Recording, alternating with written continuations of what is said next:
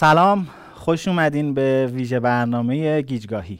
امروز 19 آذره و ما تصمیم گرفتیم بعد از چندین ماه سکوت یک ویژه برنامه با محوریت فیلم هانا آرنت ضبط کنیم. از اول قرارمون در برنامه گیجگاهی این بود که گفتگوهای آزاد داشته باشیم درباره ذهن و خیال و به واسطه بررسی کتاب ها و فیلم ها فرصتی آزاد داشته باشیم که موضوعات مرتبط با علوم شناختی و از نظرگاه های هم علمی و هم هنری و ادبی بررسی کنیم.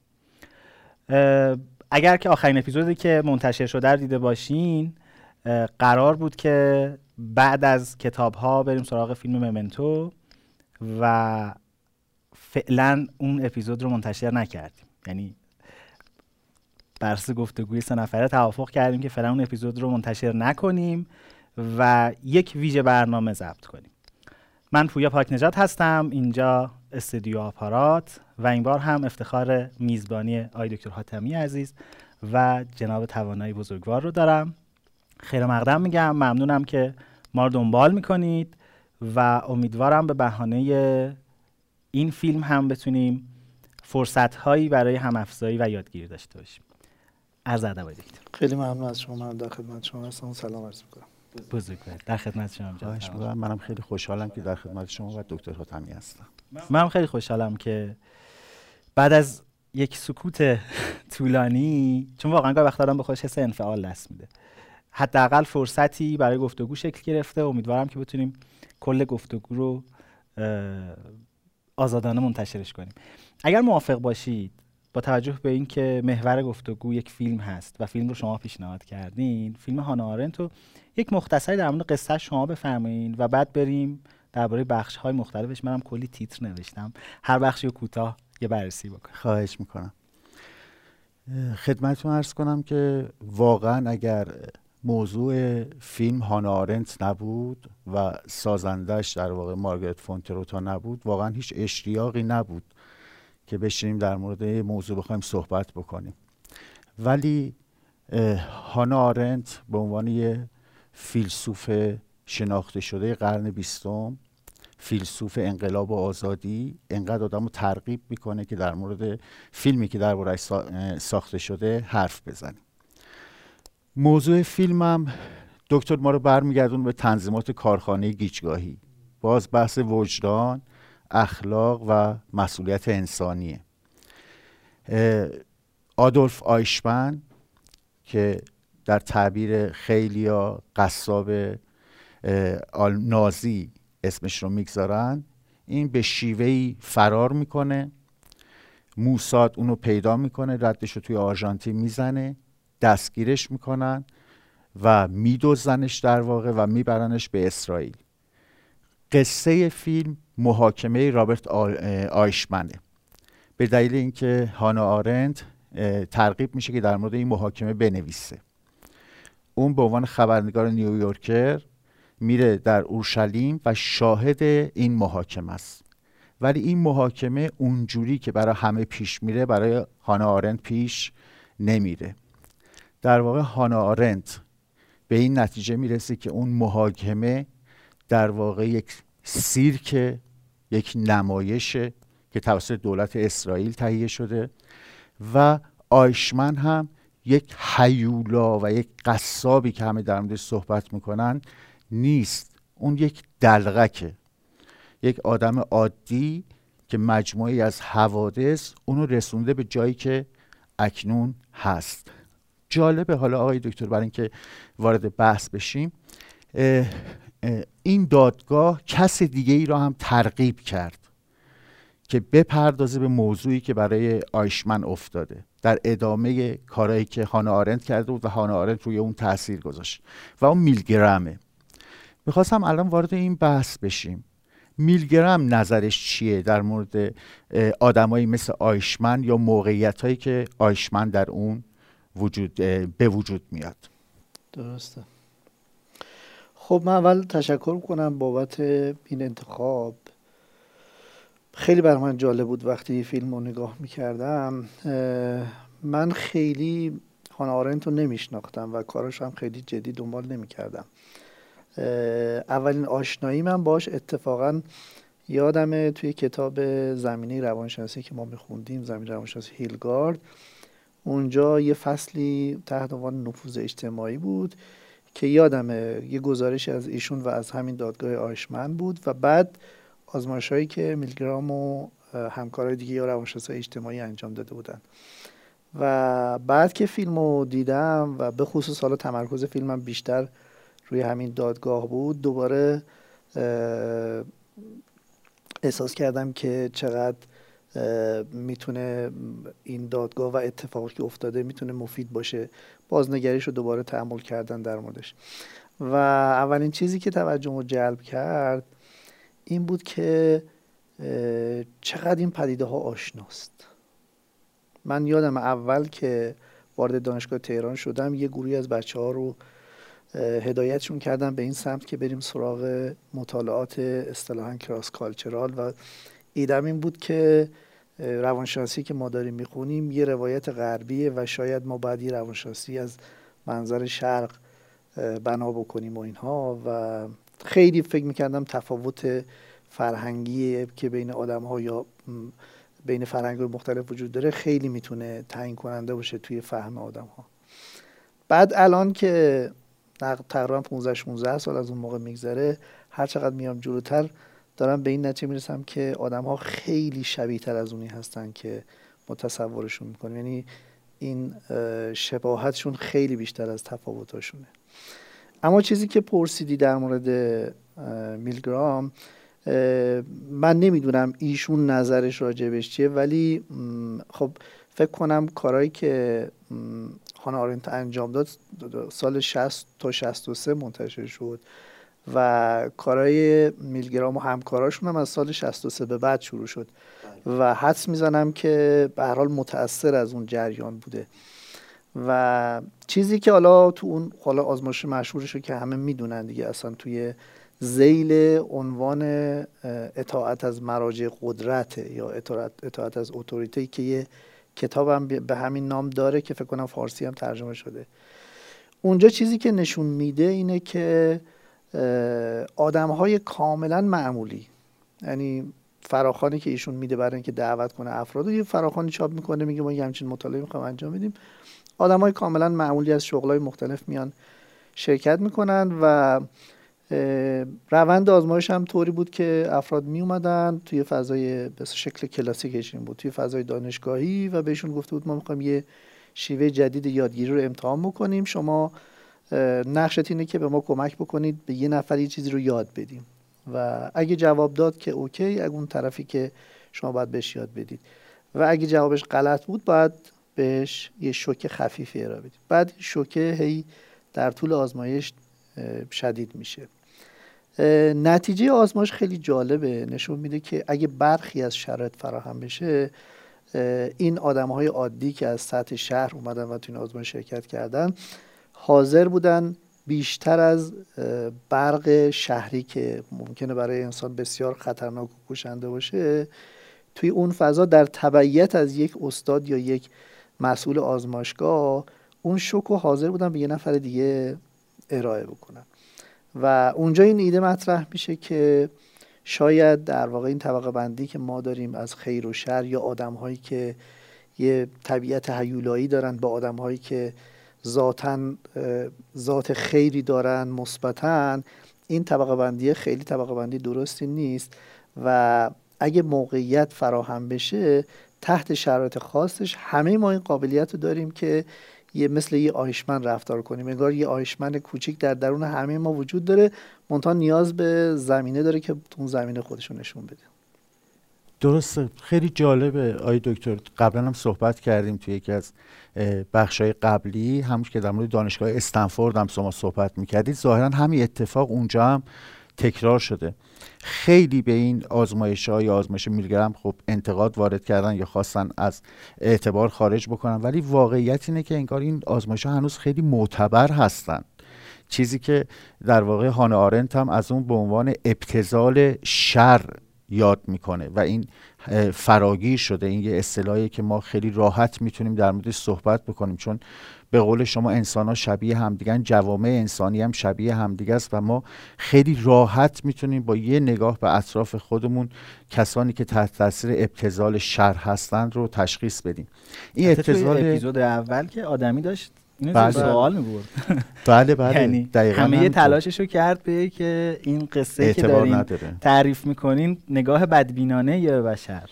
بله حتی برخمان یا همون برگمان خودمون حتی یه جورایی میشه گفتش که داشت دروغگو می‌خوند. میگفتش که نه تنها نتیجه آزمایشتون غیر معتبر نیست. حتی شما در خود آزمایش هم یه جور کلک زدید یه جور کلاهبرداری کردید. ولی واقعیت اینه که نتیجه آزمایشش رو ما داریم می‌بینیم. به عینه در جوامع انسانی داریم می‌بینیم. حالا ابتزال شر از کجا شروع میشه؟ وقتی که هانا آرنت میره سمتش میگه از اینجا شروع میشه که آدم ها وجدان خودشون رو خاموش می‌کنن مبانی اخلاقی خودشون رو خاموش می‌کنن. و بعد میرن پشت همون اتوریته. پشت حکمی که از فرادست بهشون داده شده به اسم وظیفه و پایبندی به قسم پایبندی به قانون پایبندی به وظیفه قایم میشن و مشروع می‌دونن هرچی از اونا خواسته شده. چیزی که در مورد آیشمن خیلی جالبه آی دکتر اینه که آیشمن خودش رو در واقع کانتی می‌دونه. یعنی کسی که به اخلاق خیلی پایبنده. خودش رو یه یهودی دوست می‌دونه. یعنی میگه من کتاب های یهودی ها رو خوندم. خیلی جالب آیشمن یه معشوقه یهودی داره. از طرف فامیل مادرش همه نه؟ یهودی هن. بله. بله. ولی این آدم می‌بینیم که وقتی میگه که پیشوا به من فرمان داده همه دکمه ها رو آف می‌کنه. این که یک نفر همه دکمه هایی که از انسان انسان می‌سازه خاموش می‌کنه این رو هانا آرنت میگه این ابتزال شره. این مبتزل بودن در پذیرش شره. اگر به فیلم برگردیم من یه نکته دیگه هم می‌خواستم خدمتتون بپرسم. خیلی سوالیه که جواد می‌خوام ازت بپرسم برام مهمه. هانا آرنت اه، در فیلم مارگرت فونتروتا مارگرت فونتروتا میگه سه گونه صحبت کردن وجود داره سه نوع شخصیت وجود داره که هر کدوم شمایل یه گروه انسانی هن. گروه اول کسانی هن که از فکر کردن میترسند از اندیشیدن میترسند خطرناکترین کار تو زندگیشون اندیشیدن اندیشیدنه. اون میشه آیشمن در واقع کسی که در ابتزال شر اسیره. خود هانا آرنت رو نماینده گروهی می‌گیره که متفکرن. همیشه بدیهیات زیر سوال می‌برن و این تفکر باعث میشه خلاف سیستم حرکت کنن. و یه گروه هم که میگه کسانی هن که تفکر به اونا کمک نمی‌کنه. ما در گذشته هانا آرنت مهمترین شخصیتی که در زندگیش وجود داره رو هایدگر می‌دونیم. کسی که به او شیوه فکر کردن رو آموخته و تا, آ... تا آخر عمر هانا آرنت آرنت این رو می‌گوید از هایدگر فرا گرفتم. حالا هایدگری که ما در فیلم می‌بینیم به شدت قابل ترحمه تحقیر شده است و غیر قابل درکه. چه بلایی سرش اومده؟ چه اتفاقی برای مارتین هایدگر میفته که تبدیل به نازی میشه دوستان خودش رو اخراج می‌کنه رابطه عاشقانش رو با آرنت به هم می‌زنه و تبدیل میشه به دشمن مردم و دوست دولت؟ درسته. خب اه، سوال آخرت خیلی سوال سختیه. بذارید بازم بریم از اول و همون موضوع ابتزال شر شروع بکنیم. اونجایی که تو دادگاه شما گفتین اصلا یه اون تیکه دادگاه اومد جلو چشمم. اونجا میگه وفاداری افتخار من است. ام. بعد از اون ور بهش میگه که خب اینجوری که دیگه هیچ کسی مسئولیت اصلا واسش معنی نداره. هیچ کسی دیگه گناهکار نیست. درست همش من یاد اپیزودهای قبلی خودمون بله. میافتادم که اصلا مفهوم مسئولیت چیه؟ بعد هی حرف کامو میومد تو ذهنم. و اینکه امروزی که خود خود واقعیم نه من نوعی داره توی این جامعه زندگی می‌کنه پس تکلیف مسئولیتش چی میشه؟ و خب خیلی دوست داشتم که از نگاه شما بشنوم بله. مفهوم مسئولیت. ببینید من از اینجا می‌خوام شروع بکنم. یه روانشناس اجتماعی خیلی مشهوری هست الیوت ارونسون حتما میشناسیدش. یه کتاب خیلی روی موضوع ناهماهنگی شناختی کار کرده و یه کتاب روانشناسی اجتماعی داره.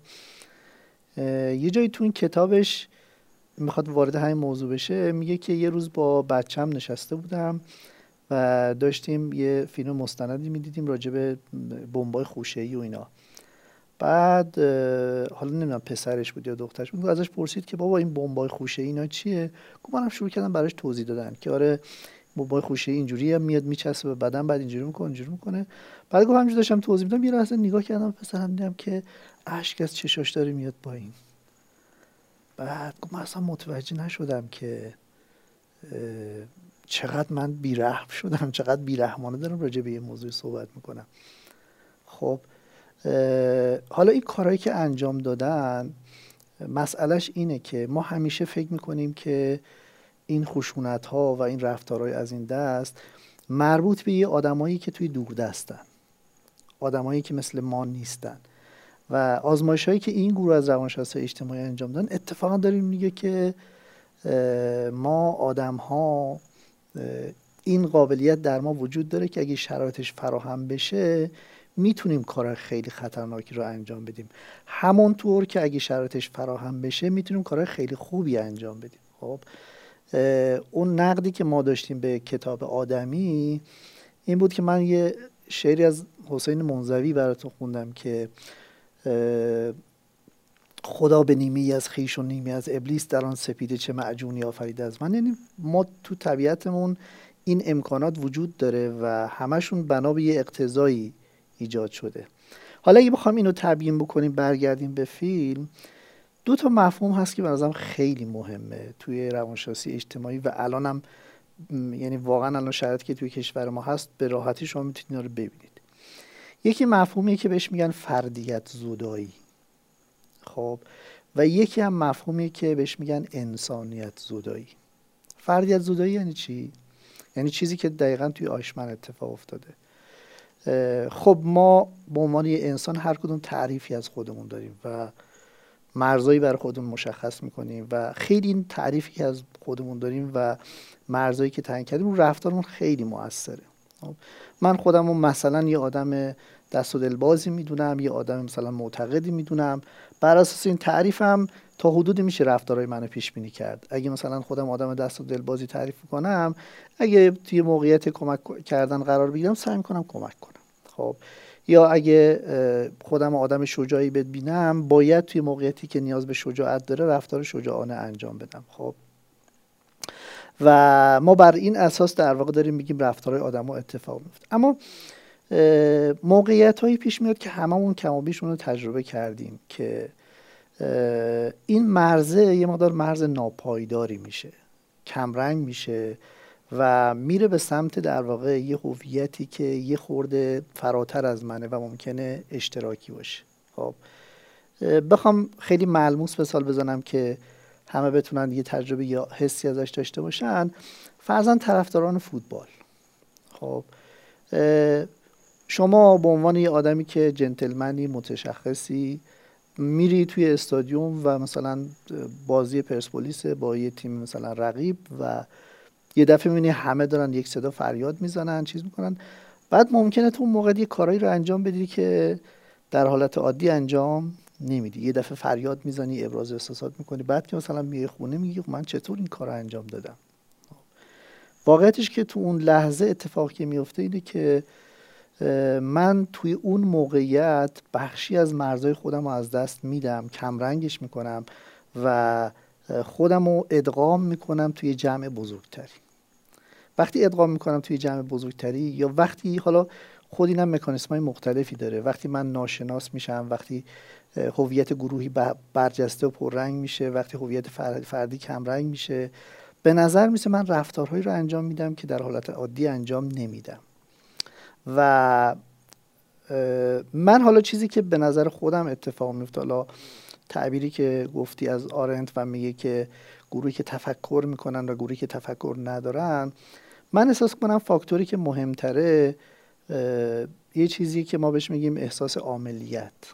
خب با همین مسئولیتی هم که شما گفتید مرتبطه من وقتی دارم خودم رو تعریف می‌کنم در کنار اینکه دارم مرزهای خودم مشخص می‌کنم یه احساس عاملیتی هم بر خودم تعریف می‌کنه یعنی منم که دارم این کار رو انجام بدم منم که مسئول این رفتارها هستم.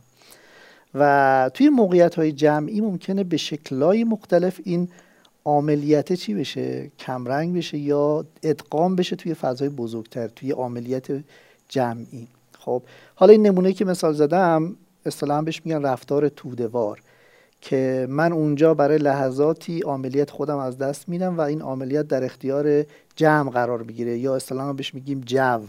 جو ما رو به سمت هر جایی که دلش بخواد میکشون و می‌بره.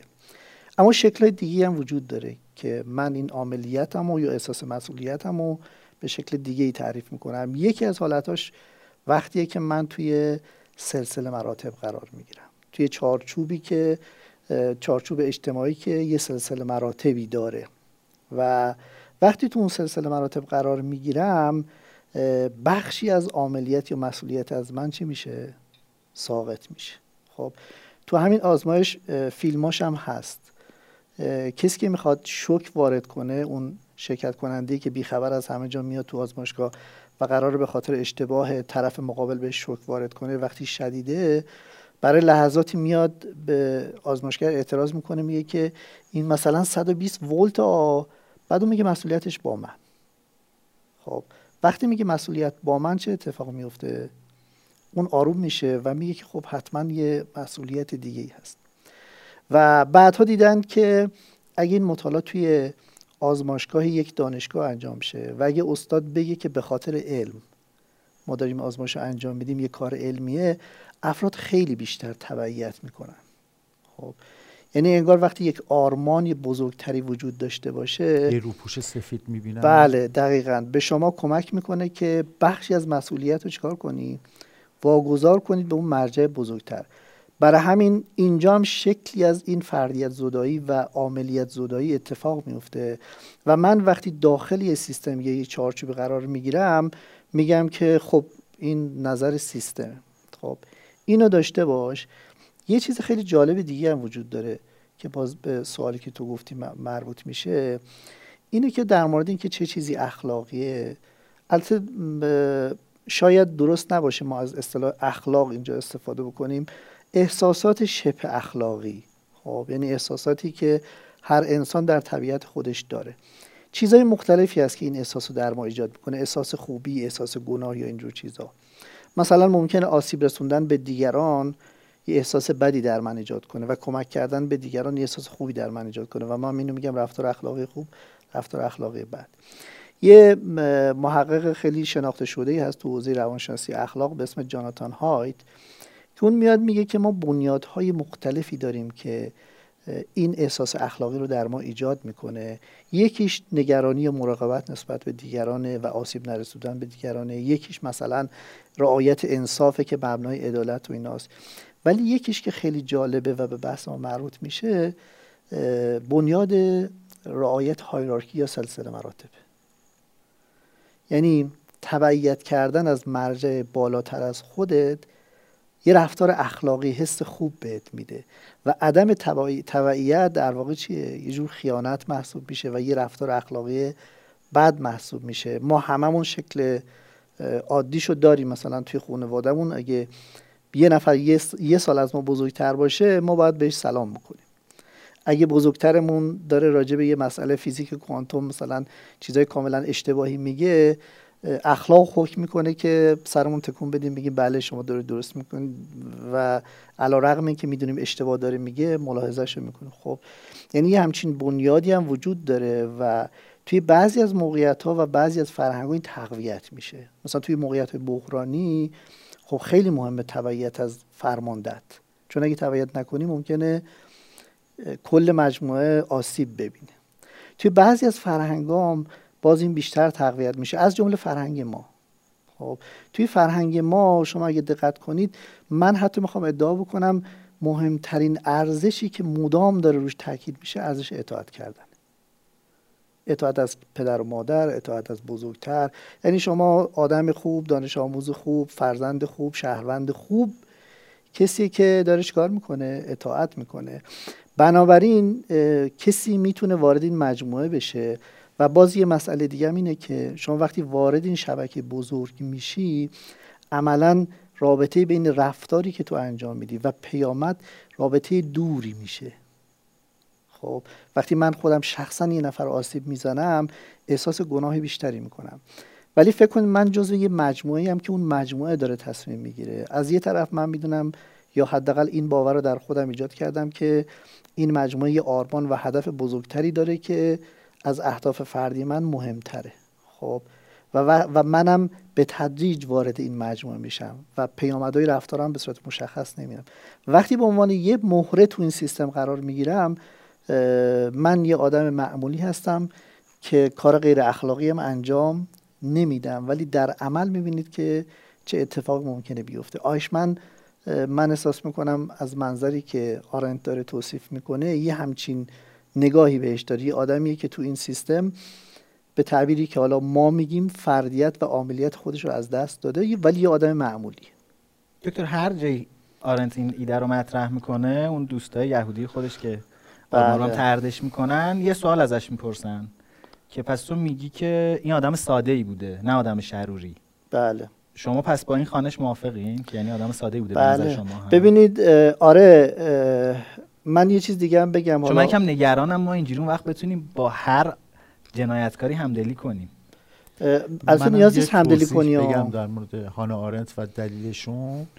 شما بفرمایید دکتر نه بگو. ببین نکته که هارانت در مورد آیشمن میگه و بحث مبتزل بودن اونو مطرح می‌کنه یه مثال از خود هانا آرنت می‌زنم و یه مثال از مارگرت فونتروتا.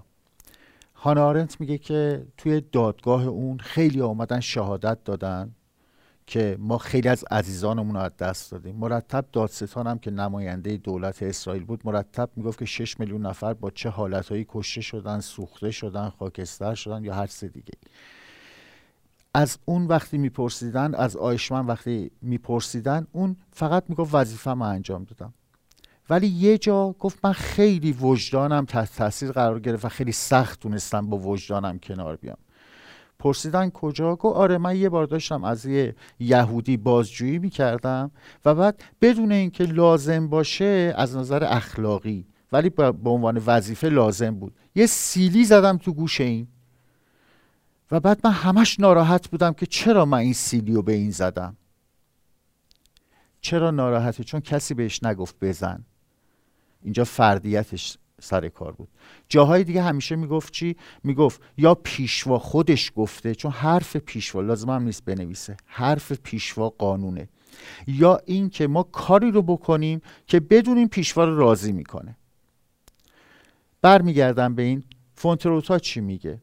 میگه تو این دادگاهی که همه قش می‌کردن همه نالان بودن تمام دنیا تحت تاثیر قرار گرفته بود ازش پرسیدن که تو چه ناراحتی داشتی بعد از اینکه همه این سال دیدی؟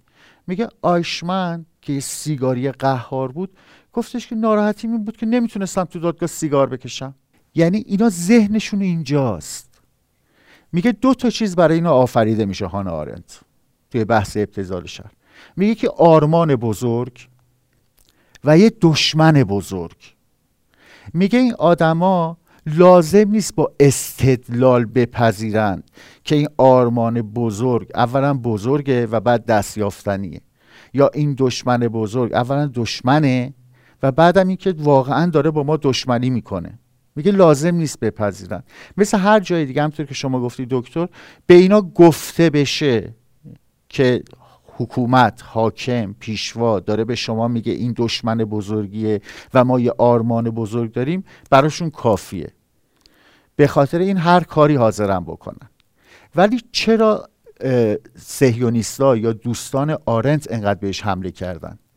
چون دوستان او هم همین آرمان بزرگ و دشمن بزرگ رو هم داشتن. اتفاقی که افتاد چون آرنت هم مثل کامو کاملا منزوی شد تبدیل شد به یه شوالیه تنها. دوستانش به او گفتن این بحثی که تو در مورد آیشمن داری شاید از او یه مرد ساده فرمانبری که داره به وظیفه عمل می‌کنه می‌سازی. تو داری از این در واقع حیولا زدایی می‌کنی از شخصیتش. که هانا آرت اصلا می‌گفت این نیست. اتفاقا از برشت هم یه مثال میاره. میگه برشت میگه اون مصایب وقتی تراژیکن خیلی غم انگیزن ولی وقتی یکی به مصایب شما میخنده و کمدیش می‌کنه این خیلی غم تره میگه در واقع آیشمن با این رفتار دلغکواری که داره نشون میده داره به این مصائب به شکل کمدی برخورد می‌کنه و این خیلی غم این ابتزال شره. حالا چه اتفاقی افتاد؟ که در واقع اون بروکراسی که هانا آرنت ازش از دولت اسرائیل در واقع میگه یاد می‌کنه میگه اونا هم با نازی ها برابرن سهیونیستا با نازی ها برابرن. همین آرمان بزرگ و دشمن بزرگ. هانا آرنت میگه لازم نبود چهل و نیم یا شش میلیون نفر کشته بشن. اگر خود یهودیا چار و نیم ببخش چار و نیم تا شش میلیون نفر کشته بشن. اگه خود یهودیا تصمیم می‌گرفتن مبارزه کنن. بدون که یه گروه پیدا بشن و بگه ما اصلاح طلبیم. میگه پیشوایان یهودی اومدن گفتن ما صلاح شما رو بهتر تشخیص میدیم. ما یه آرمان بزرگ داریم. که یه کشور جدیده و یه دشمن بزرگ ساختیم که نازی ها هستن که نازی ها در واقع شمایل اون دشمن بزرگن. چون صهیونیستان می‌گفتن ما یه قربانی هستیم یهودیت دین نیست سبک زندگیه. هانا یه مثال می‌زنه خیلی جالبه. میگه من یه معلمی داشتم 14 سالگی علیه این شورش کردم شورشی شدم. رفتم به معلممون گفتم که من اصلا خدا رو قبول ندارم. و میگه معلم یهودی ما گفت کی خواسته قبول داشته باشی؟ چون که تو خدا رو قبول نداشته باشی باعث نمیشه یهودی نباشی. میگه اونا چیکار کردن؟ اونا اومدن در یه توافق پنهان یهودی ها رو فروختن در واقع. دوستان یهودی آلمانی رو. به جای اینکه به اینا بگم توی آلمان بیستید و مبارزه کنید علیه نازی و نگذارید نازی رشد پیدا کنه هیتلر رشد پیدا بکنه اونا رو به سکوت دعوت کردن و بعد همین آیشمن مسئولیتش این بود اساسا. آیشمن مسئول مذاکره با یهودیا بود. می اومد پول طلا و ثروت اینا رو می‌گرفت از ثروتمندان یهودی و از اون کسایی که بهش لیست می‌دادن که می‌گفتن اینا یهودیای برجسته ای هستن. یعنی یهودیایی که باید نجات پیدا کنن. و اینا رو نجات می‌دادن. در برابرش کسایی که به نظر میومد یهودیای پولداری نیستن یا یهودیای بیدفاعی هستند به دست همین یهودیا قربانی می شدن و تحویل آیشمن داده می شدن که اونا رو بفرسته به گتوها. نکته تلخی که هانا آرنت میگه و به شدت یهودی ها رو عصبانی کرده اینه. میگه از جایی که یهودی ها تحویل داده می شدن تا جایی که کشته می شدن شاید در طول مسیر ده تا نازی هم نمی دیدن کسایی که مسئول, مسئول مراقبت از اینا بودن خودشون یهودی بودن. این چیزیه که در واقع دوستان سابق چیز هانا آرنس رو به شدت عصبانی کرده بود. و این بحث تودواری که شما میگید آقای دکتر. هانا آرنت می‌گفت دشمنای من کسایی که دارن با من مبارزه می‌کنن اصلا فکر نمی‌کنم من چی گفتم. شاید اصلا نخونده باشم من چی گفتم. ولی همین که بهشون میگن من ضد صهیونیستم بله. که صمیمیترین دوستاش حاضر نشدن مقالهش رو توی نیویورک بخونن. دقیقا دقیقا همین اتفاقی که میفته همین اتفاقی که یادت باشه تو بحث سقوط کاما هم که داشتیم در مورد کاما افتاد. چون همه طرفدار استالین بودن می‌گفتن چون ضد امپریالیستی هر کی چپه ما باید حمایت کنیم ولو اینکه قاتل باشه. کاما گفت این چه حرف غیر اخلاقیه؟ این چه حرف غیر اخلاقی؟ نباید ما این اگر باب بشه هیچ کس دیگه هیچ سنگی روی سنگ بند نمیشه. اون مفاهیم انسانی مفاهیم اخلاقی دیگه هیچ جایگاهی پیدا نمی‌کنه توی بحثای انسانی. و این اتفاق در واقع برای کاما هم افتاد برای هانا آرنت هم افتاد. جالب آقای دکتر من یه نکته رو بگم. هانا آرنت برای نقش آیشمن خیلی می‌گفت با خودم جنگیدم که یه هنرپیشه رو بیارم. می‌گفت آخرش نتونستم با خودم به نتیجه برسم که یه هنرپیشه بیارم نقش آیشمن رو بازی کنه. یعنی گفتم این آیشمن یه شمایل هیچ کس نمی‌تونه این نقش رو بازی کنه. در حالی که پس زمینه ذهن تماشاگر این باشه که بالاخره یه بازیگریه که داره خوب بازی می‌کنه. به خاطر همین خیلی زحمت کشید و این فیلم های آرشیوی رو فراهم کرد و تو تدوین این اتفاق افتاد. آی دکتر قسم چیزی که میشه الان به عنوان سوال مطرح کرد یه سوال یه میلیون دلاری. اینه که واقعا تو این شرایط مباحث اخلاقی که ما مطرح می‌کنیم می‌تونه به این منجر بشه که ما دیگران رو قضاوت کنیم؟ یعنی که این از نگاه هانا آرنت تنها کسایی این وسط بردن بردن از نظر اخلاقی که اومدن و موضع خودشون رو مشخص کردن. یعنی اومدن در برابر این اتوریته اومدن آزادی رو انتخاب کردن. همونطور که کامون گفت اخلاق رو انتخاب کردن. ولی واقعا اینطور واقعا ما خیلی از آدما رو می‌بینیم که آدمایی که خوبن ولی لزوما اتوریتر هم انتخاب نمی‌کنن. از این از این طرف هم حالت مبارز به این معنی رو ندارند. میشه اونا رو قضاوت اخلاقی کرد؟ ببین برازم خیلی سخت کلا قضاوت کردن. یعنی من چیزی که تو فیلم خوشم اومد حالا برداشت منه نمی‌دونم درست یا نه. خود نحوه روایت هانا آرنت. خب معمولا وقتی فضاها ملتهب میشه آدم ها دوست دارن یه تفسیر رادیکال بشنون. خب دوست دارن بشنون که بگن آشمن یه حیولا بوده و به خاطر حیولا بودنش مرتکب این کار شده. ولی اون اینو نمیگه و به این معنا نیست که اون گناهکار نیست خب. من می‌خوام اینو بگم که دو تا شیوه تبیین وجود داره. یه شیوهش اینه که من بگم آدم ها این کار انجام میدن به خاطر اینکه چیزی در ذاتشون وجود داره و اونه که باعث این رفتار میشه. خب یه شکل دیگه تبیین که روانشناسای اجتماعی بهش اعتقاد دارن میگن شما خیلی وقتا موقعیت رو نادیده می‌گیری. خب کانتکست رو نادیده می‌گیری. یه خطایی ما داریم بهش میگیم خطای بنیادی اسناد.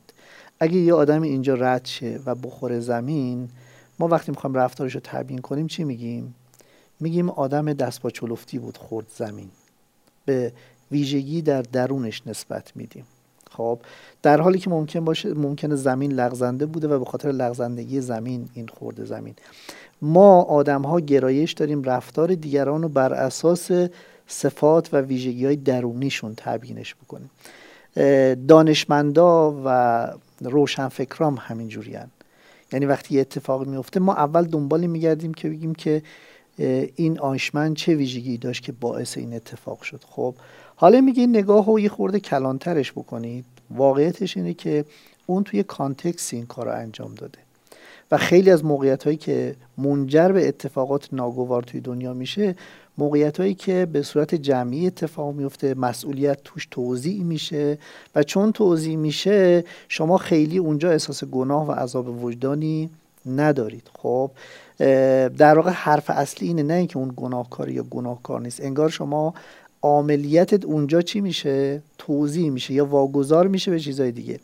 این آدمام از نظر من به معنایی نیست که آدمای احمقن یا توانمندی ذهنی پایین تری دارن. همه ماییم خب همه ما اینجوری هستیم. می‌تونیم مارتین هایدگر یه فیلسوف خیلی بزرگ باشه می‌تونه یه آدم عادی باشه. به نظر من ربطی به در واقع هوشمندی و اقلانیت و اینا نداره. این کسی که ما داریم ازش این موضوعی که داریم ازش صحبت می‌کنیم یه شرایط اجتماعیه که آدما رو در درون خودش چیکار می‌کنه؟ قرار میده. و من باز یعنی شما قائلید که اون میان مایگی که الان شما در ابتزال شهر گفتین درباره آیشمن می‌تونه برای هر کدوم ما اگه تو موقع بله بله. یعنی در واقع چیزی که ما داریم می‌بینیم ببین یه مثالی بزنم خیلی جالبه. این حالا یه مقدار واقعیتش این منظری که ما داریم نگاه می‌کنیم خیلی ممکنه با منظر انقلابی روشنفکری متفاوت باشه.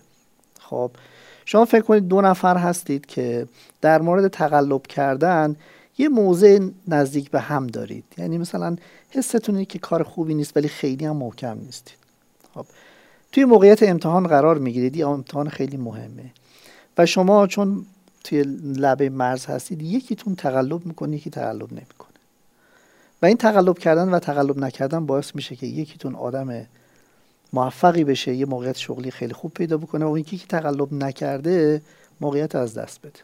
خب بعد از این موقعیت من اگه از شما بپرسم نظرتون راجع به تقلب چیه چی میگید؟ اونی که تقلب کرده سعی می‌کنه به توجیهاتی متوسل بشه که بگه گاهی وقتا هدف وسیله رو کار می‌کنه توجیه می‌کنه. و اونی که تقلب نکردن باعث شده یه هدف بزرگی از دست بده چیکار می‌کنه؟ میگه که تقلب کردن یک رفتار غیر اخلاقی به شدت چیه؟ نفرت برانگیزه. و شما می‌بینید که این دوتا گروه از همدیگه جدا می در ابتدا خیلی به هم نزدیک بودن. ولی از یه مقطعی می‌بینید کاملا از همدیگه چی شدن؟ جدا. شاید این دوتا اگه این اتفاق مثلا این نوسانی که گفتم یه جور دیگه رقم می‌خورد جاشون چی می‌شد؟ عوض می‌شد. خب. یعنی خیلی مهمه شرایط موقعیت تاریخچه و همه ما در معرض قرار گرفتن تو این موقعیت قرار داریم. و چیزی که الان ما داره راجبش صحبت می‌کنیم یکی از پدیده هایی که توی زندگی اجتماعی ما خیلی اتفاق میفته و میگم اونو ما بهش میگیم حالا من از منظر خودم بهش میگم از دست دادن عاملیت یا فردیت که یه شکلش اینه که من توی سلسله مراتب نظم یافته با قدرت در واقع اینو از دست بدم به عنوان یکی از مجموعه یکی از اعضای اون مجموعه. یه شکل دیگرش هم شکل بینظمه خب؟ و این در واقع دوستانی که آرنتو تهدید می‌کردن خب خب اینا قدرتی نداشتن. قدرت به معنای سیاسی نمی‌دونم نظامی اینا که نداشتن. ولی قدرت چی داشتن؟ تایید کردن و عدم تایید. خب جامعه این قدرت رو داره و وقتی موضوع هیجانی میشه وقتی شرایط اضطرار ما در شرایط اضطرار قرار می‌گیریم یا خشممون میره بالا خیلی دوست داریم در واقع دنیا رو به شکل طبقات خیلی روشن توصیف بکنیم. خب توی موقعیتی که خیلی خشمگینیم سیستم عصبی ما ترجیح میده که هدفاش کاملا مشخص باشه. خب یا طرف منه یا طرف من نیست. خب و تو اون موقعیت تو باید در واقع اعلام موضع کنی. بگی که من مثلا طرف اینم یا طرف اینم و مثلا آیشمن اینجوریه. ولی هانا آرنت به نظر من چیزی که اونو متمایز می‌کنه از افراد دیگه به نظر من فقط تفکر نیست. انتخاب آزادی هم شجاعت. بله. شجاعت. بله. یعنی به نظرم هانا آرنت آرنت شجاعت اینو داشت که تو اون فضایی که شما هر کسی تو اون فضا باشه عاملیت و فردیت خودش رو از دست میده. جو یعنی اون فضای گروهی انقدر قدرتمنده که تو باید بری تابع اون جو بشی. ولی اینکه یه اندیشمندی با این هزینه ای که در واقع پرداخت می‌کنه و تمام دوستاشو تایید دوستاشو از دست میده اما این شجاعت رو داره که اون چیزی که واقعا می‌بینه رو توصیف بکنه. آقای دکتر این شجاعت هم می‌دونید از همون انتخاب آزادی میاد که خود هانا آرنت میگه. میگه هر جا مخیر بودم بین اطاعت و آزادی. من آزادی رو انتخاب کردم. خیلی جالبه همون کورت که دوست صمیمیشه و استادش بوده و خیلی رابطه عاشقانه محبت آمیزی هم دارن. توی لحظه مرگش انگار می‌خواد از این یه اعتراف بگیره. میگه تو اصلا یهودی ها رو یا سهیونیست ها رو دوست داری؟ هانا حتی اونجا هم بین اطاعت و آزادی آزادی رو انتخاب می‌کنه و حاضر نیست حرفی بزنه به اینکه فقط اونو راضی کنه. میگه نه من اونا رو دوست ندارم. من فقط دوستانم رو دوست دارم. بله. که این خیلی حرف فوق العاده ایه.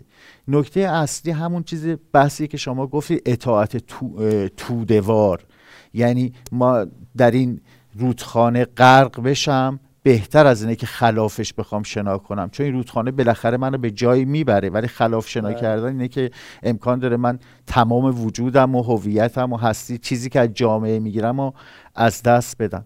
آرنت در واقع توصیه‌ای که می‌کنه به آدم ها که خودش هم به قول شما شجاعانه بهاش و پرداخت خزینش رو پرداخت اینه. میگه هر جا احساس کردید که اطاعت داره هویتتون رو می‌گیره باید انقلاب کنید. و انقلابی بکنید که مقدمش آزادی باشه. یعنی هر انگیزه ای برای انقلاب غیر از آزادی میگه شکست می‌خوره. اگر برای نان انقلاب کنید شکست می‌خوره.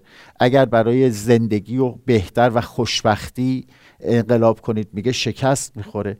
میگه برای هر چیزی غیر از آزادی اگر شما انقلاب بکنید شکست می‌خوره.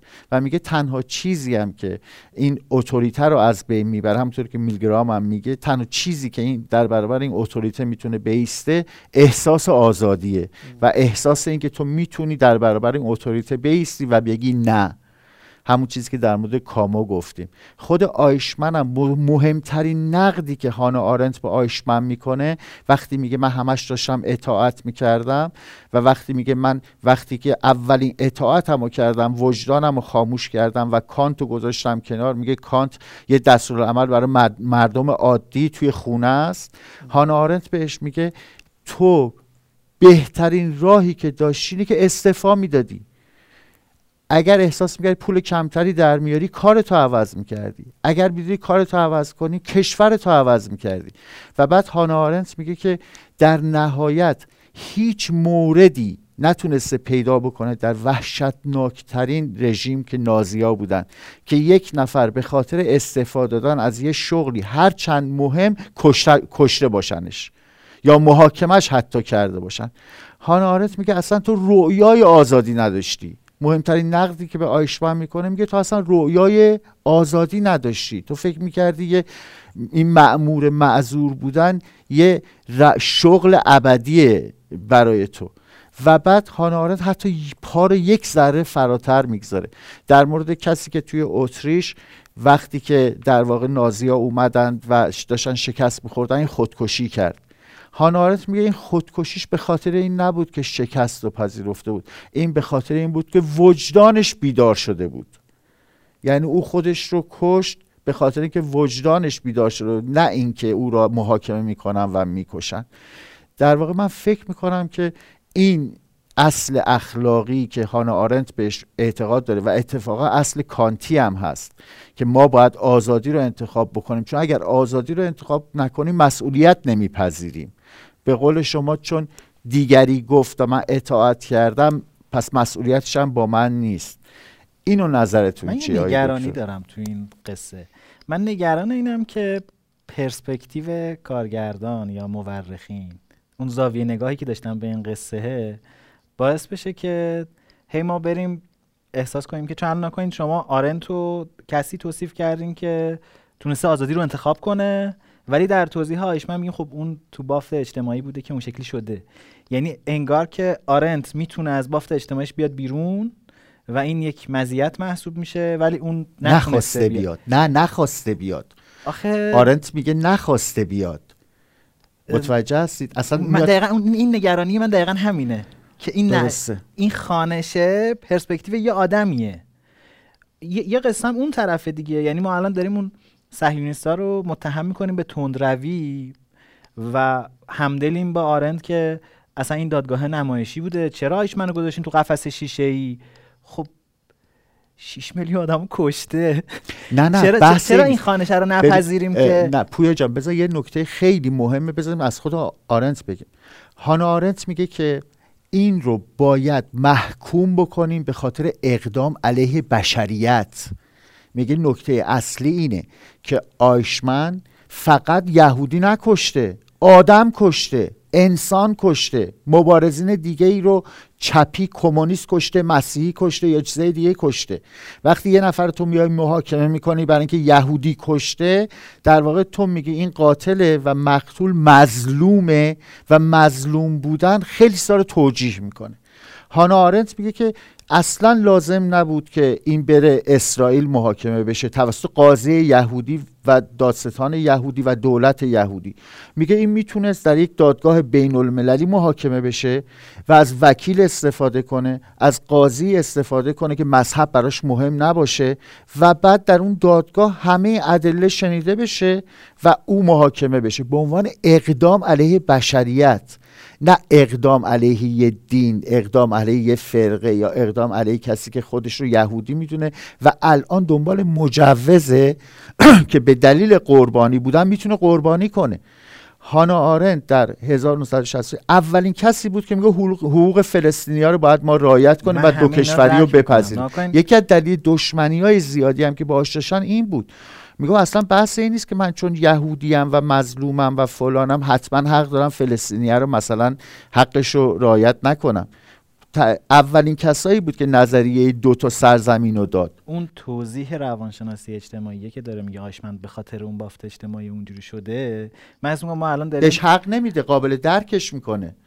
قابل درکش می‌کنه ولی انگار همه گناه ها هم داریم میزیم تو زمین اونا ولی خب آیشمن هم اگر معشوقه مثلا بزرگترین فیلسوف زمانه خودش بود شاید نامی مدل دیگه ای فکر می‌کرد. اونم اگر فرصت معاشرت داشت با یه سری آدم هایی با اون دغدغه بره تو اتاق های دیگر بعد بهش بگه تفکر یه چیزی که باید تنهایی اتفاق بیفته بیاد خونهشون.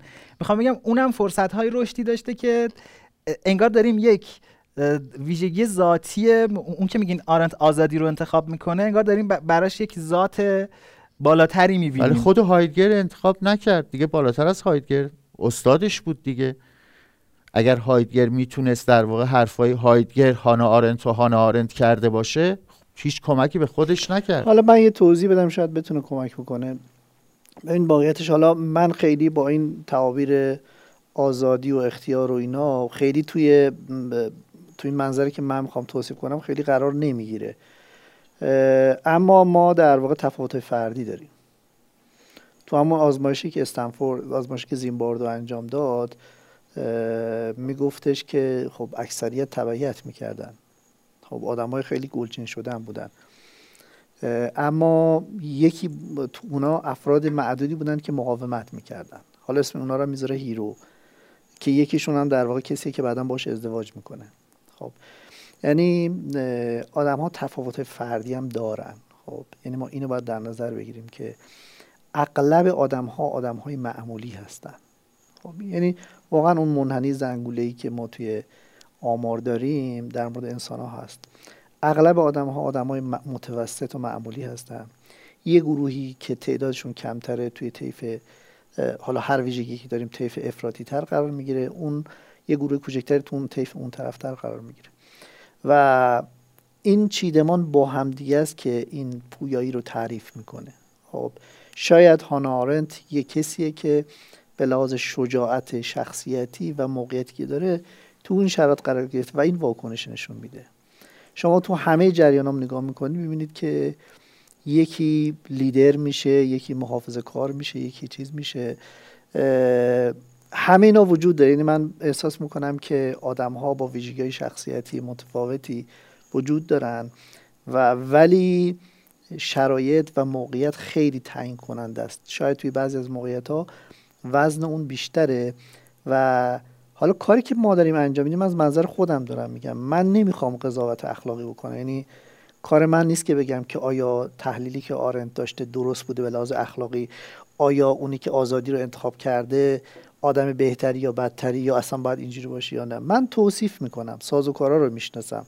خب من میگم رگای شخصیتی وجود داره یه آدمی شجاعتره. من میگم به لحاظ خمیرمایه شخصیتی خانم هانا آرنت آدم شجاعتریه.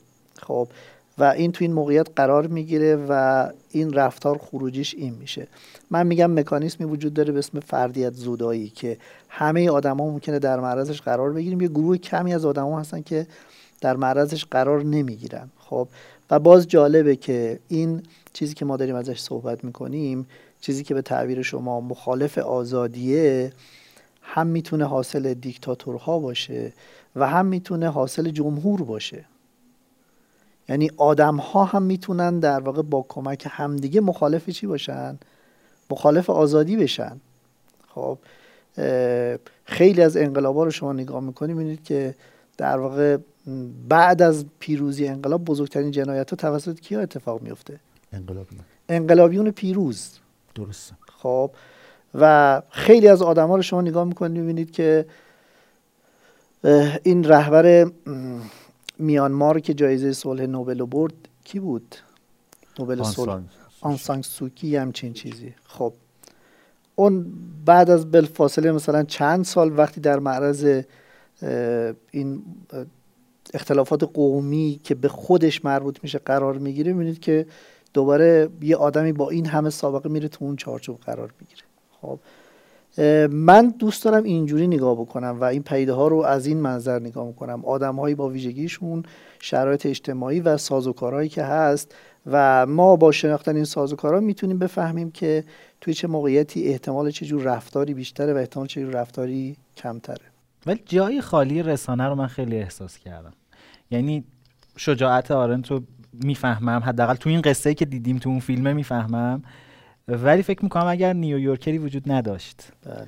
که همچین حمایتی می‌کرد. اون صحنه که نشون میده یهودیا زنگ می‌زنن و هی تلفن رو جواب میدن می‌ذارن.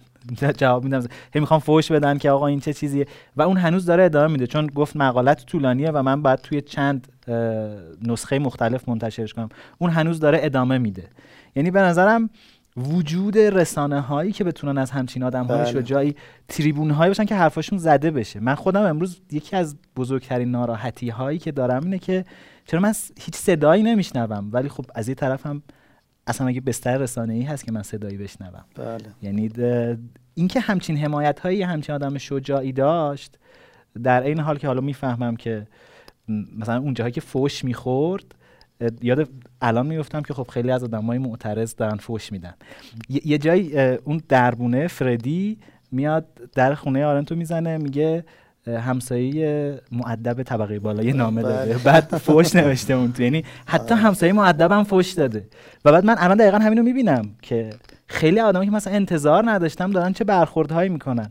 یعنی اون که شما فرمودین که چقدر شبیه فرهنگ ها به هم دیگه فارغ از موضوع زمانه فارغ انگار رفتارهامون بله. خیلی هم شبیه فارغ از همه تفاوت های فرهنگی اینکه یک نیویورکری وجود داشت و اینکه الان همچین نیویورکری بله. ما الان نداریم من الان خیلی ناراحتم بله البته احتمالا آرنت هم الان نداریم که با اون شجاعت بخواد نقد کنه ولی به این من خیلی فکر کردم که چقدر بله. جای رسانه خالیه به نظر من خیلی هم رسانه همین که در واقع گروه هایی که بتونن همدیگر رو حمایت کنن. خب در واقع اون نیویورک دو تا وجه داشت. یکی اینکه یه آدمی بود که ابزار رسانه ای فراهم می‌کرد. یکی اینکه حمایت می‌کرد. خب الان به نظرم کسانی که موضع یه مقدار شبیه به موضعی که هانا آرنت داره های تنهایی هستن. خب و اینها اگه بتونن همدیگه رو حمایت بکنن و به همدیگه کمک بکنن ممکنه اتفاق بهتری بیفته و رسانم واقعا رسانه آزاد خیلی تعیین کنند یعنی خیلی وقتا شما وقتی نتونید چیز رو بیانش بکنی تبدیل به خشم میشه تبدیل به پرخاشگری میشه تبدیل به افراتیگری میشه و طبیعتا می‌بره ما رو به اون سمت که محکوم بشیم به اینکه شیوهای نامناسبتری رو برای زندگی انتخاب بکنیم. خیلی جالبه در مورد همین نیویورکر صحبت می‌کردی. هانارنت در مورد انقلاب ها میگه شاید دیویست تا انقلاب اتفاق بیفته و تعداد انقلابایی که موفق میشن به اندازه انگشتای یک دست باشه. و باز دلیل موفقیتش رو فقط یک چیز میگه. میگه انقلابایی که برای نان هست حتما شکست می‌خوره. انقلابایی که برای خوشبخت شدن هست حتما شکست می‌خوره. تنها انقلابی که میگه این انقلاب موفقی بود و مثالش در برابر انقلاب فرانسه است و انقلاب روسیه است. میگه انقلاب امریکا بود. چون از ابتدا پدران امریکا برای آزادی در واقع انقلاب کردند. و بعد در مورد جامعه آمریکا هم که می‌تونه نیویورکر درش در واقع رشد بکنه به وجود بیاد مطبوعات آزاد به وجود بیاد میگه به خاطر اینکه مردم امریکا دنبال یک قوم نیستند که کنار هم جمع شده باشند میگه یک مذهب اونا رو دور هم جمع نکرده توی قومیت جمع نکرده. میگه اونا یک زبان یا یک نیاکان یا یک ریشه مشترک شکوهمند تاریخی. میگه هیچ کدوم از اینا باعث نشده که مردم آمریکا دور هم جمع بشن و بخوام به اون برگردن. هیچ نوستالژی ندارن. به خاطر این مردم آمریکا انقلاب آمریکا هیچ نگاهی به گذشته نداره.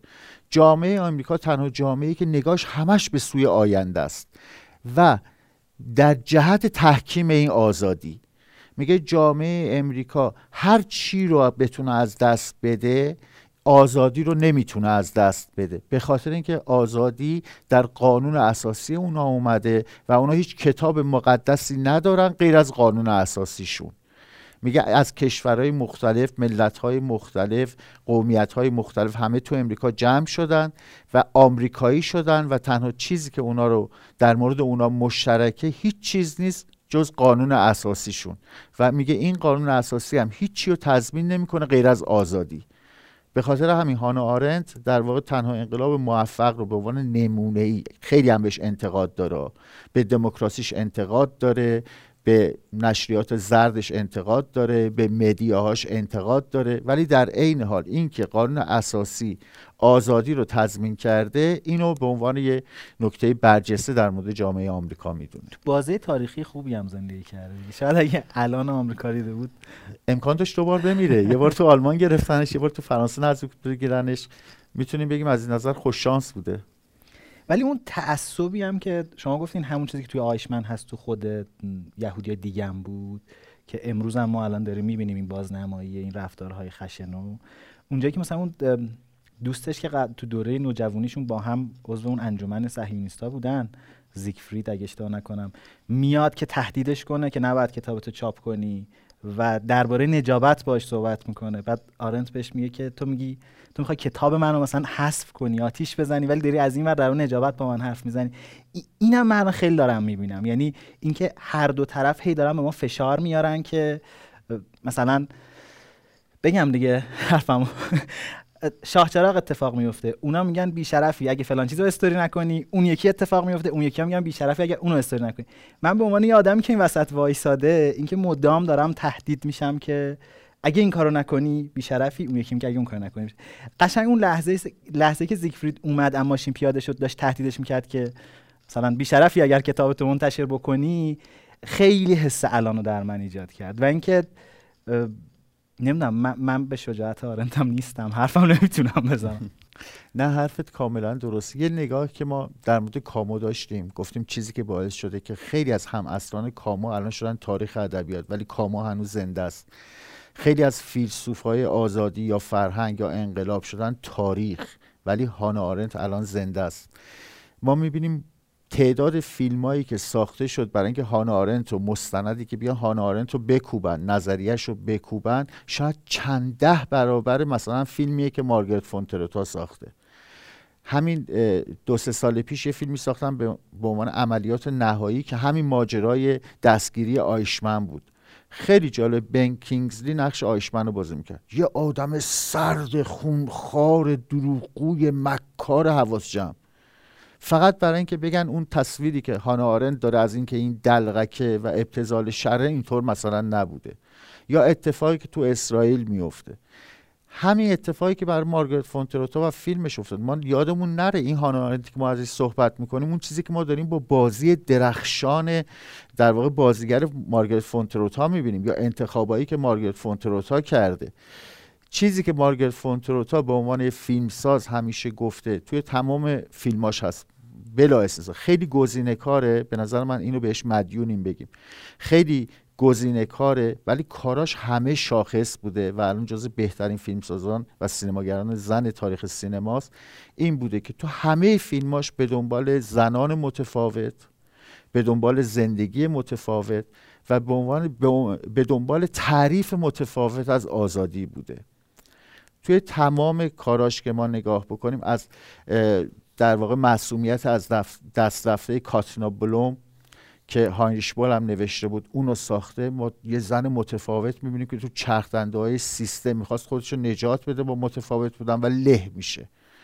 یا توی فیلم لوکزامبرگش باز ما یه زنی رو داریم که آزادی خواه مبارزه تمام تلاش رو می‌کنه متفاوت بشه ولی کشته میشه.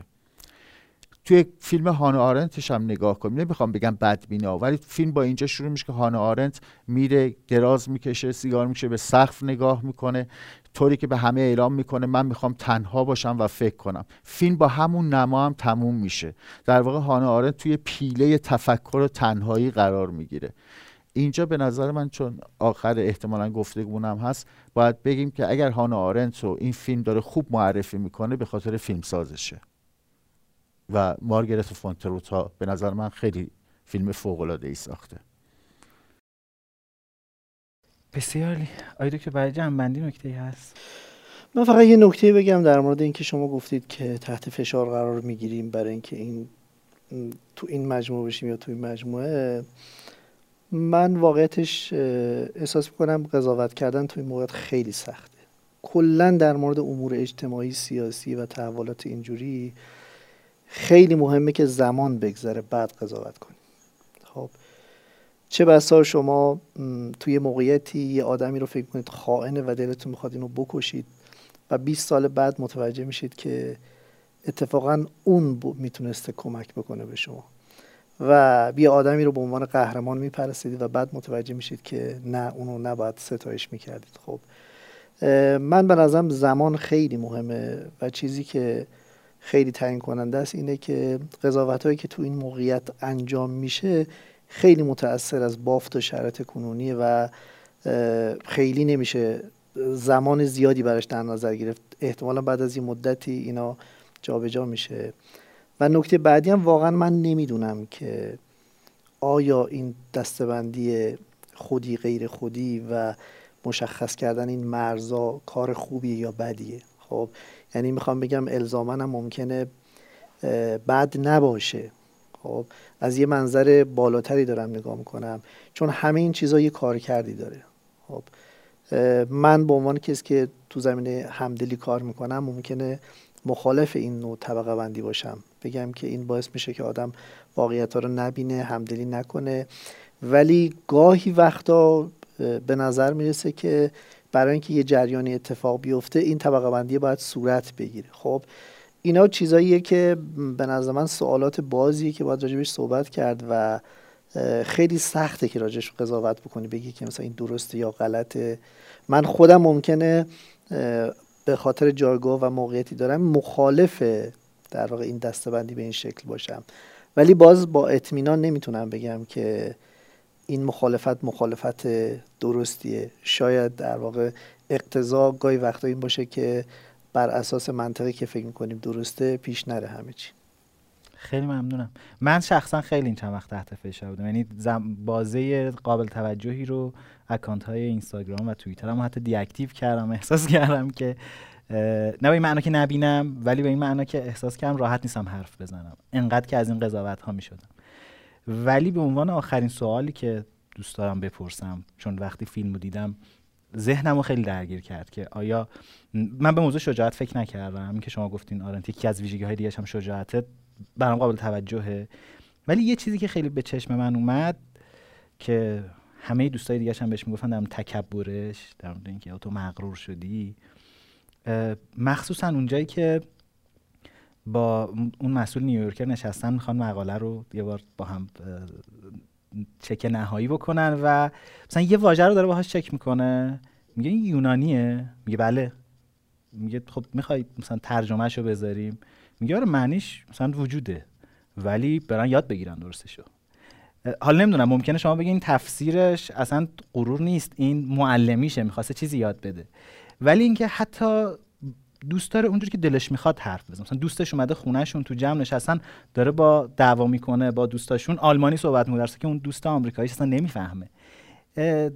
آیا سر شیطنت های مارگرت فونتروتاس راستش بخوای. چون مارگرت فونتروتا میگه من برای اینکه بتونم در مورد یکی فیلم بسازم باید خیلی بهش نزدیک بشم. و اوایل احساس می‌کردم که این کاراکتر هانا آرنت خیلی کاراکتر مغرور متکبری مثل همه اندیشمندان یهودی نابغه. اینم خودشو ممتاز می‌دونه جز طبقه elite و نمیشه بهش نزدیک شد. میگه خود من به سختی بهش نزدیک شدم ولی وقتی که بهش نزدیک شدم دیدم خیلی دوستش دارم. این تصوری که از هانا آرنت قبلا داشته رو اینو تو جای جای فیلم گذاشته. از اون طرف توی بینش کلی. وقتی کل فیلم رو کنار هم می‌گذاریم و می‌بینیم شجاعتش رو می‌بینیم آزادی خواهش رو می‌بینیم می‌بینیم برخلاف این ویژگی های شخصیتی که هر کسی ممکنه داشته باشه در مجموع هم تصمیم می‌گیریم که هانا رو خیلی دوست داشته باشیم. این در واقع جز ویژگی های شخصیتی بوده که مارگرت فانتروتا به اون نسبت داده و بعدم خودش میگه. میگه خیلی از کسایی که با هانا آرنت رفت آمد داشتن هنوز زندن و من ازشون می‌پرسم الان که مثلا این خودخواهیش یا این غرورش یا فلان اونا همه به ما میگن که اگر حتی این ویژگی ها هم داشت اگر حتی هم داشت ما همه بسیار دوستش داشتیم. در واقع این میره جز شخصیت پردازی که کارگردان نسبت به این آدم کرده. حالا سوال من فارغ از فیلم اینه که آیا باید مغرور و متکبر بود برای اینکه توان شنا کردن برخلاف جریان آب رو داشت؟ یعنی این شجاعته با اون تکبر گره می‌خوره. این به نظرم ما با یه صافی اخلاقی داریم نگاه می‌کنیم و یه اشتباهی هم که معمولا انجام میدیم اینی که آدمای بزرگ رو دوست داریم انسان کامل ببینیم. بازم نه اصلا اینجور نیست. خیلی از آدم های بزرگ ویژگی شخصیتی دارن که تو زندگی شخصی اصلا قابل تحمل نیستن. و دو تا جایگاه کاملا متفاوته. انیشتین اصلا مرد خانواده نیست. یعنی من اگه بخوام بر اساس معیارهای روانشناسی اونو توصیفش بکنم اگه بخوام تو زندگی شخصی توصیف کنم یه آدم اصلا قابل تحملی نخواهد بود. خب؟ داروین اگه بخوام مثلا توصیفش بکنم حتما میره توی کتگوری شخصیت وسواسی. خب. و خیلی از نوابق و خیلی از آدم بزرگ اتفاقا از این ویژگی زیاد دارن. حالا یا کاگنیتیو یا شخصیتی. اما اینو ما از یه منظر داریم نگاه می‌کنیم. مهم اینه که در واقع مجموعه این شخص ویژگی ها تو نقش اجتماعی که داره و تو اون زمان خب چقدر می‌تونه کار کرد داشته باشه. همون آدم ممکنه توی زمان دیگه اون کارکرد رو نداشته باشه. می‌دونی؟ یه آدم برای زمان انقلاب آدم خیلی خوبیه برای زمان استقرار اصلا آدم خوبی نیست. خب؟ یعنی این چیزی که من می‌خوام بگم اینه که ما همین رو باید با همدیگه در نظر بگیریم. ما معمولا دوست داریم بازم همون تحلیل که آدما رو بر اساس ویژگی های ذاتی پایدار و فارغ از کانتکست توصیفشون بکنیم. خب در حالی که اینا از هم مستقل نیستن و توی موقعیت چرچیل توی زمان جنگ یه قهرمان بعد از جنگ رأی نمیاره. خب و این کاملا طبیعیه. به خاطر اینکه اون کرکترش این اون ویژگیش اون صفاتش با این شرط می‌خونه. الان توی وضعیت خودمونم می‌بینیم.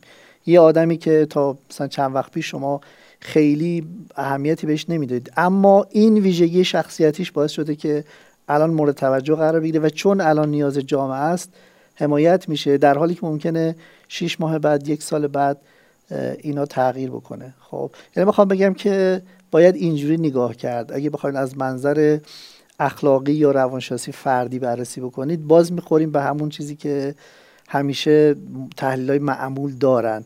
اینکه آدمهایی با ویژگی های ذاتی پایدار باعث رفتارهای خوب میشن و باعث رفتارهای بد میشن. خیلی ممنونم ازت. سلامت خیلی ممنونم جناب خواهش می‌کنم. خیلی خوشحالم که بالاخره بعد از چندین ماه تونستیم فرصتی برای گفتگو داشته باشیم. امیدوارم که به زودی برای انتشارش هم زمان مناسبی پیدا کنیم و از شما هم ممنونم که تا اینجا ما رو دنبال کردین. فکر کنم گفتگو بیشتر از یک ساعت زمان برد و باعث افتخار که ما رو همراهی کرد